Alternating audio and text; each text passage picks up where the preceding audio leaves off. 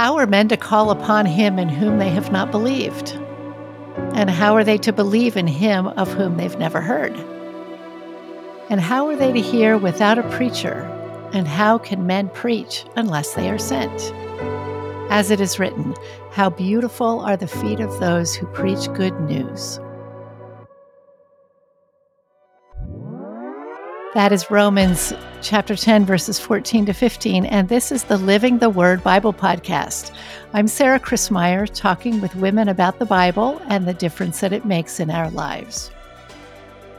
One person who loves to share the good news of Jesus Christ is my guest today, Tamra Fromm. She's a professor of scripture who has a particular interest in engaging those who have left the faith or who were raised with no faith at all with the gospel. In addition to teaching, Tamra has ghostwritten books on the saints and various biblical topics, and she contributed introductions to several of the Old Testament historical books for the Living the Word Catholic Women's Bible. Tamra, thank you for joining me. Thank you, Sarah, for having me. It's a real pleasure. You know, I am I'm really intrigued by your interest in the nones and dones, as they're sometimes called, you know, people with either no faith or who are done with religion. But before we get into that, uh, tell us something about yourself and about what you do. Well, uh, first of all, I am a convert to the faith. I grew up Lutheran and then had a conversion to evangelical Protestantism. So I spent uh, probably about 10 years in the Baptist faith. And then I came into the Catholic Church at age 33, and that uh, that story is is a story in itself. I bet it is. so um, beyond that, probably within a, about two years after I converted to the Catholic faith, I jumped quickly into seminary studies and working with young adults in uh, pastoral ministry. Uh, that led me to uh, work with the archdiocese in with Catholic schools, and eventually in uh, higher education administration with our local seminary. Soon after that, I went on to get a PhD, and I'm happy to talk about that doctoral research uh, later in the program. But once I finished the doctoral work, I decided to go back to my love of teaching scripture to Catholics and also to teach uh, in an undergrad and graduate level catechesis to those men and women who are themselves trying to spread the faith uh, within the parish and outside the parish. So that's what uh, the Lord has put in my heart, and I look forward to sharing more of that with you. Yeah, so a wonderful thing that you're doing, and just want to thank you for all of that good work. So you obviously you became Catholic as an adult and as I understand you already loved and read the Bible as a Lutheran as a as a Baptist but how did becoming Catholic affect your reading of scripture or your relationship with scripture? I'd like to start with this uh, quote, and I'm not sure who said it, whether it was uh, St. Thomas More or Gregory the Great, but it says, Scripture is like a river. It's broad and it's deep. It's shallow enough for a lamb to go wading, but deep enough for an elephant to swim. So I'd like to think that as a Protestant, I went into the Bible as a lamb, but now I'm going in as an elephant.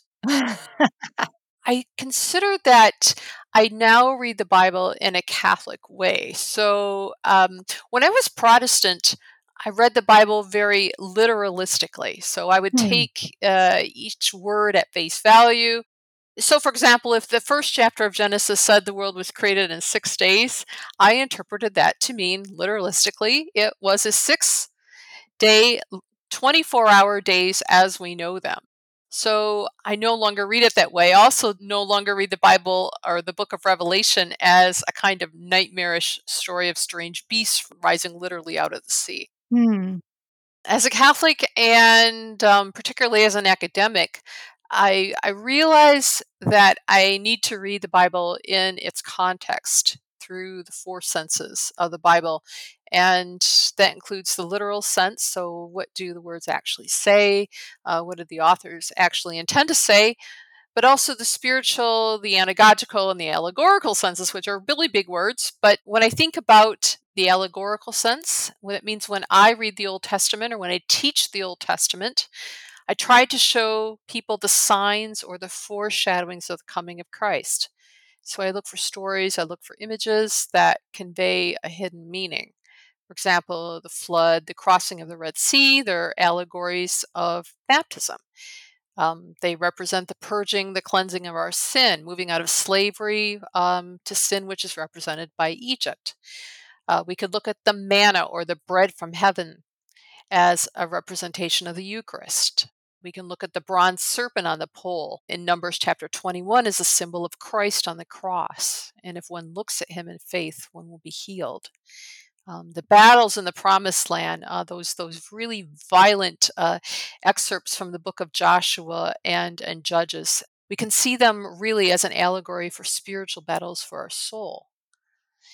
And then as a Catholic, I look and read the Bible as in a moral sense. So, what lessons or instructions are being given to us today? Now, I kind of did that already as a Protestant, so by looking at the Ten Commandments or the Beatitudes. But I think we can go even deeper kind of like that elephant. So, for example, uh, when I wrote the commentary on the book of Joshua, we look at the example of the pagan woman, Rahab. Uh, she only knows a little bit about this, this Jewish God, but she acts on a small amount of faith. And as with that little bit of knowledge she has about God, um, without even seeing the great miracles, she acts on that faith and she does great things. And then as a Catholic, I also read the Bible in an anagogical sense, which means that I look at, I, I help students uh, see the images that prefigure the last days that is, the death, the judgment, heaven, and hell. So if we look at uh, the chapter in, in the Gospel of Matthew, the separation of the sheep and the goats, how people will be separated and judged at the end time. Now, another way that I, I, read the Bible differently is that um, uh, before I became Catholic, um, I had no idea what sacred tradition was. So basically, there wasn't any history before Martin Luther. Yeah. Uh, uh, so I had no idea that Christianity was actually practiced before him, and and basically there was this 400 or 1400 year gap of nothingness, right, in my Protestant mind. so now I recognize, of course, the importance of oral teaching handed down from Christ's apostles and his successors. I recognize also that there's a unity between sacred tradition and sacred scripture. So it's not two different strands, but a single deposit of faith. Yeah, so maybe uh, when you're that elephant diving into the deep end, it helps you keep from drowning. yes, it does. I also read the Bible and teach my students to see according to literary forms. So, and this can be one mm-hmm. of the biggest challenges, I think, for students, particularly uh, when they first start reading the Old Testament. Because just as we wouldn't read a blog in the same way as we would an academic journal, we wouldn't read, for example, for those people who still read newspapers, we wouldn't read the Wall Street yeah. Journal the same way as the National Enquirer. So we we have to see how truth is set forth in Scripture it is expressed differently in text um, according to history, according to poetry, according to the different ways that people talked, how they wrote during the time. So when I read the Bible myself, when I spend time preparing or teaching, I investigate the Greek or the Hebrew word to determine a broad possible meaning that the writer intended to express. Uh, I also looked to see what was going on in the particular historical circumstances. Uh, so, for example, I looked to see what the culture was like.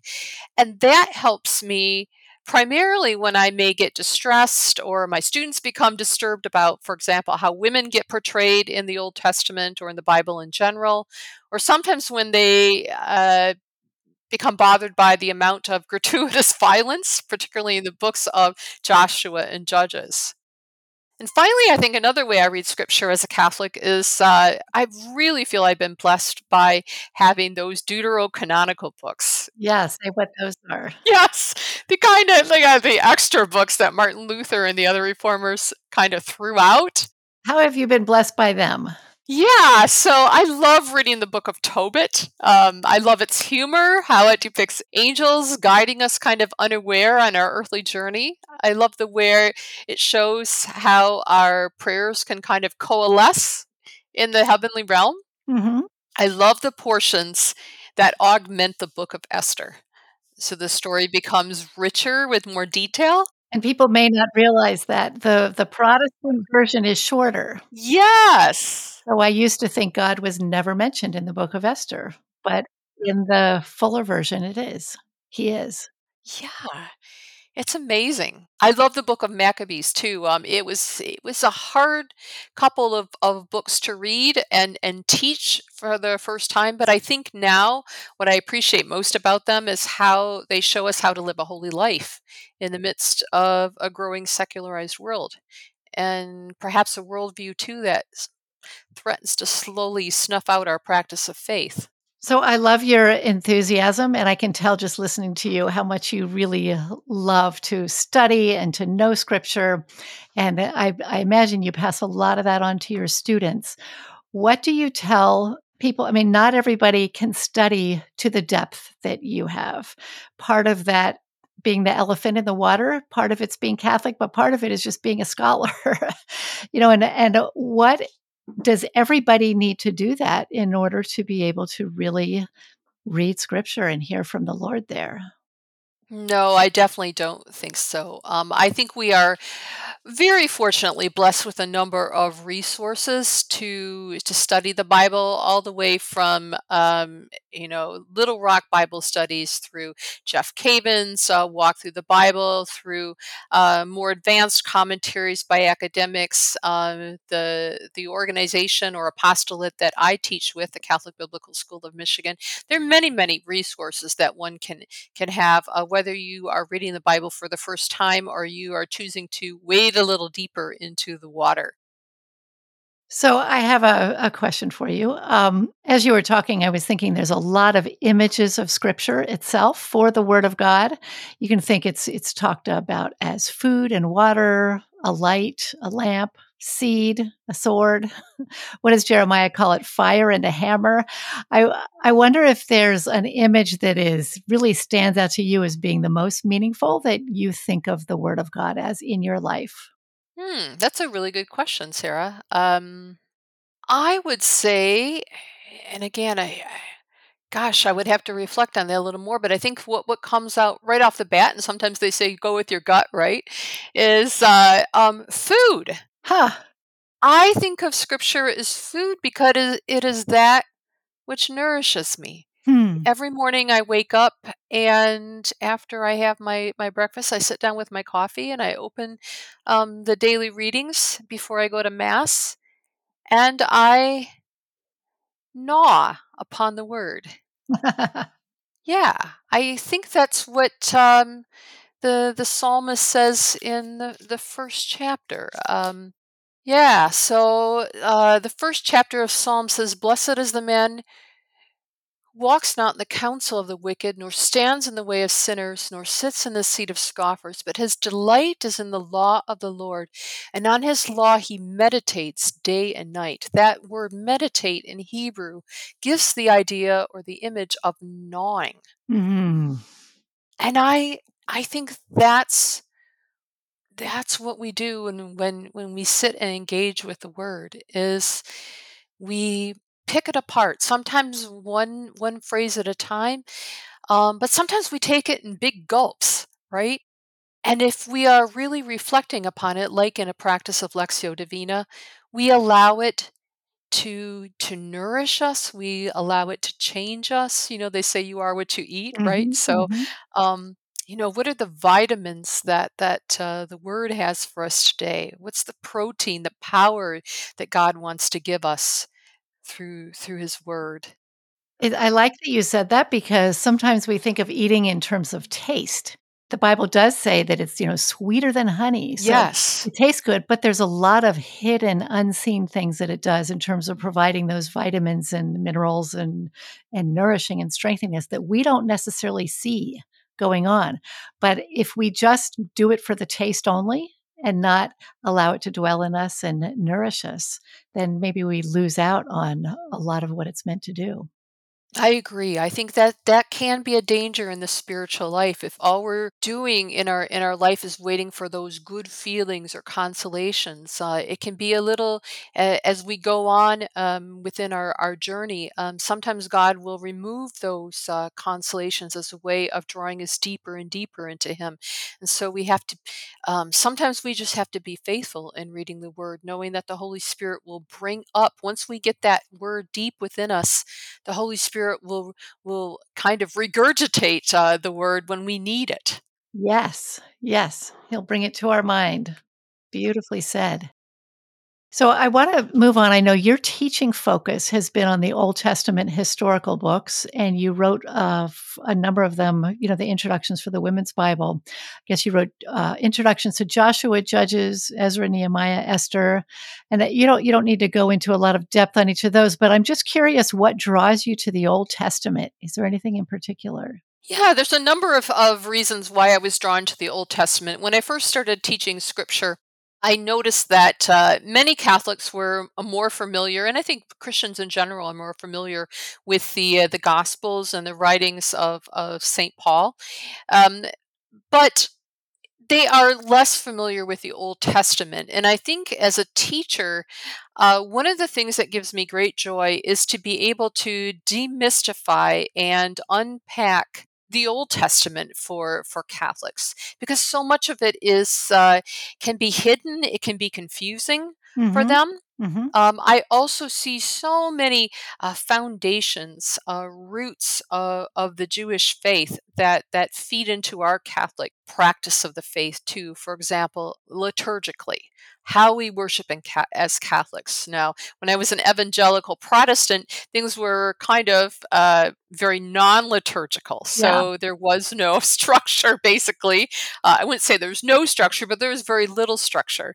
And but if we go back to the um, the way that the Jewish people uh, worshipped according to the Old Testament, it was very liturgical. It was the the work of the people, and there was a separate priesthood, um, a unique tribe dedicated to to being the intercessor between the people and God. They wore separate clothing to distinguish them from um, the laity, for Mm-hmm. example and the Eucharist, obviously, the whole, uh, all the imagery that goes into that, uh, the the Passover feast, really speaks to to what we believe as Catholics, and I love being able to unpack that for um, first timers reading the Old Testament, or those who are kind of again starting to wade in a little bit more as baby elephants.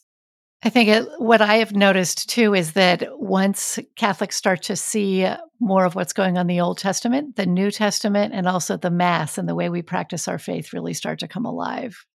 So uh, now I really want you to talk a little bit about this, your doctoral research, because you focused on pre evangelization and the nones, you know, young adult people who have grown up without religious background, which is becoming so common today. And uh, I wonder if you could share a little bit what are the main findings that you came across when you were doing your research? The first thing that I discovered is just in the same way that when uh, I teach the Bible and we have to consider the context of the culture in which the Bible was written, um, we also have to consider what's going on in our contemporary culture. So that's one thing that really opened my eyes in terms of how we pre-evangelize. So a couple of the uh, the shifts that I believe that have happened in the Western culture over the last oh, maybe 10, 20, maybe even up to the last 100 years, one of those shifts is the lack of objective truth. So maybe in the past, our culture, society tended to believe that there was only one truth that existed and applied to all individuals. Of course, as Catholic Christians, we believe that Jesus Christ is the truth. The church has the fullness of the truth. But if we have a lack of objective truth in our society, that means that the truth depends on the individual Mhm. and his or her own background and circumstances. So, what is true for one person may not be true for another person. And to take that to its kind of bringing it out to its conclusion, that means that the gospel message can only be seen as one of many narratives. And appealing to God or the church as, as a source of authority for truth may be kind of problematic. And then, secondly, if there isn't any objective truth, young adults might be skeptical about something called a meta narrative. That is an overarching story that claims to explain events and gives meaning. Many young adults c- could see Christianity as one example of these meta narratives. So, if we start preaching a, a, gospel message as kind of the the raison d'être, the reason for for uh, why things are the way they are, they may categorically reject it. And then again, that objective lack of objective truth can also often lead to relativism, which means, well, if it's all about my truth, then all religious beliefs can be perceived as relative. And therefore, uh, if we start talking about the gospel or the kerygma, it could be viewed as a lack of intolerance, um, even a, a form of proselytism.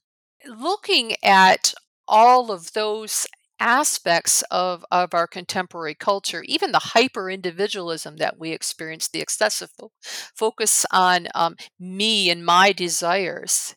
Um, I think that that impacts how we pre evangelize. So it means that there isn't any one size fits all method or approach. We have to approach the person individually. And I think that has an impact on, for example, um, this this word that that keeps emerging in in catechetical circles, uh, accompaniment, Mhm. walking with the person one on one, being patient with him or her as he uh, goes through his or her journey with the questions that he or she has. So, uh, as you're saying that, I'm thinking this is not much different than the world that St. Paul, for example, was preaching to. Yeah, scarily.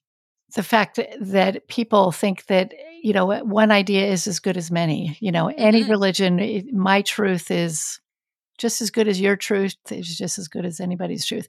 Isn't that like polytheism? Absolutely. You know, there's a lot of gods out there. Who are you to say that yours is better than anybody else's?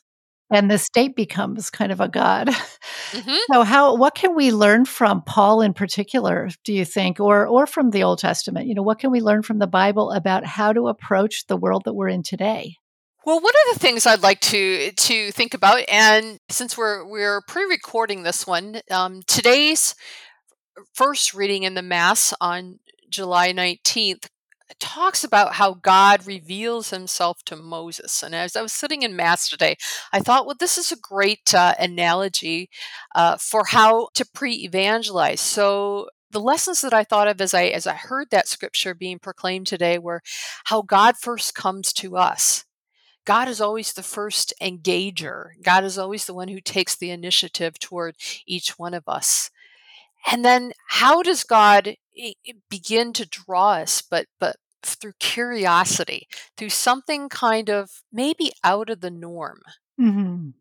Like a burning bush. a burning bush exactly uh, that burning bush attracts moses it beckons to him and it's only when moses notices that that and he begins to take the first step toward that bush that God calls out to him and God calls out to him by name Moses Moses so I'd like to think of of that story in terms of how do we respond to the seeker um, but also thinking about about Paul's address to the uh, the Greek Gentiles on Mars Hill.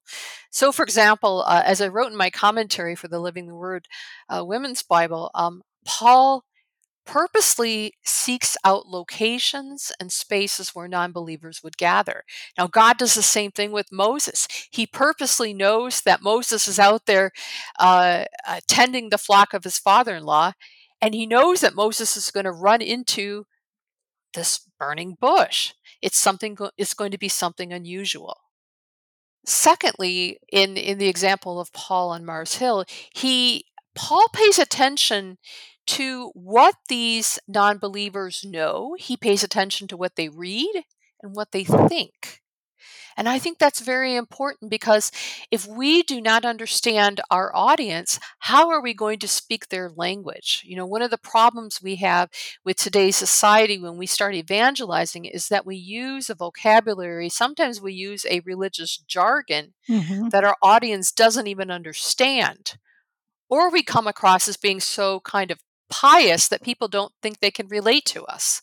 So some people don't maybe don't know where Mars Hill is or what story you're referring to. So maybe you could tell that briefly to give a just a point of reference. Sure. So in the book of Acts, chapter 17, specifically in verses 22 to 31, we read the story of Paul going to the Areopagus. The Areopagus is known also known as Mars Hill or the Rock of Ares, who was the, the god of war. And he's doing this in Athens, Greece.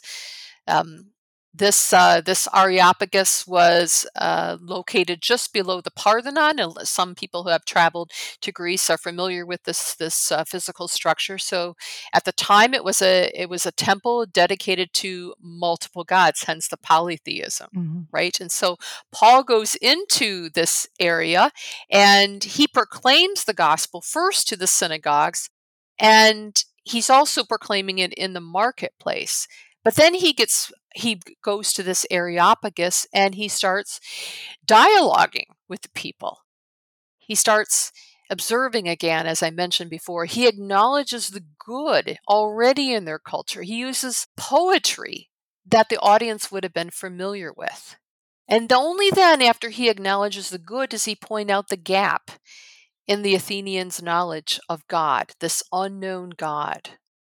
So, this is a great model for what we call pre evangelization to non believers. Uh, the, the term pre evangelization was used by uh, a Jesuit priest, Alfonso Nebreda, way back in the 1960s as a necessary stage of preparation for the kerygma or the gospel message, which taking the person where he or she is makes a human dialogue possible and awakens in him or her the sense of God that is an, an element for opening the heart to the message. Hmm. So what I'd like to to share too with with the audience here in this podcast are some of the ways in which young adult nones were attracted to investigating the Catholic faith. For example, pre evangelization to the 24 young adults that I interviewed was modeled primarily through the witness's lifestyle, the openness of the witness to share his or her faith, a personal invitation to a church or RCIA or OCIA program, being open to answer questions and general conversation. Now, this is not rocket science. This is not requiring um, the person to have, you don't need to have a, a bachelor's or a master's degree in, in, in theology. This is just being open to someone asking questions. So, for example, um, one of the young women I uh, interviewed said it wasn't even religion that started it, that is her curiosity or her attraction. It was the way that the witnesses treated each other. Huh. She was watching, for example, a number of the young people that I interviewed uh, were engaged to be married. And this young woman was watching the way that her fiance's family related to each other. Hmm. Their love. Yes, the love between them, that the respect. Um, similarly, a, a, a gentleman uh, was in the military, and he said it was just living next to them for so long, and you know, every day talking about it. Hmm. Uh, they'd be taking time out to pray. Um, they weren't into hiding it, but they were very open about it. And yet again, the, that personal invitation. Um, that same woman who I just uh, quoted, she she goes on to talk about a gentle but not pushy invitation from her mother-in-law. She said it was last summer. She had one of the bulletins from our church.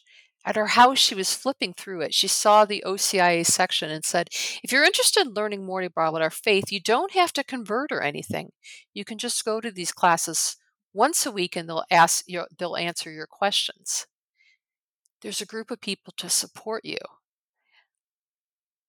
And in all of the the cases in which I spoke, the young person portrays the witness as being approachable, again, receptive to answering questions about religious matters.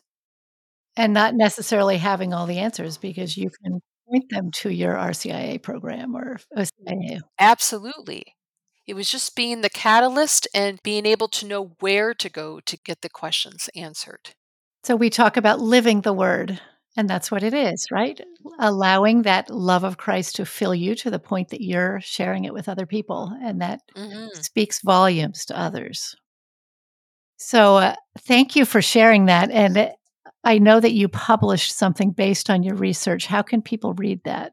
I published a book called Pre Evangelization and Young Adult Native Nones. It's published by Wipf and Stock and can be purchased there. And uh, I've also written a number of articles on my diocesan website um, regarding the, the research as well, but uh, most of it can be found in, in the book. Okay, well, I will put a link to that in the show notes. So, before we go, can you share a scripture that's been particularly meaningful to you over the years? Yeah, probably one of my favorite scripture verses comes from Psalms 37 4. Mm. Take delight in the Lord, and he will give you the desires of your heart. And the reason why I uh, kind of I, I really resonate with this verse is because I'm a huge fan of St. Ignatius of Loyola and his process of discernment. And one of the key ideas that emerges from St. Ignatius's writings is how we can use our desires to come to discern God's will for our life Mm. and how we're called to serve him. So many times I hear people say, and I've said it to myself, like, what does God want me to do with my life? You know, this kind of vocational vertigo. You know, does God want me to get ma- to get married, to become a priest or religious? But even even within, while we've uh, established our vocation, sometimes we can become frustrated at our job or at a career change juncture or around the time of retirement. So it reminds me that we need to be grounded in our desires and our great desires. Now there's two ways we can mis we can misinterpret this. First of all, there's this idea that I can just present my Christmas list to the Lord and Yeah. yeah, deliver those like the Amazon truck drops off the package the next day, right? Very self-centered.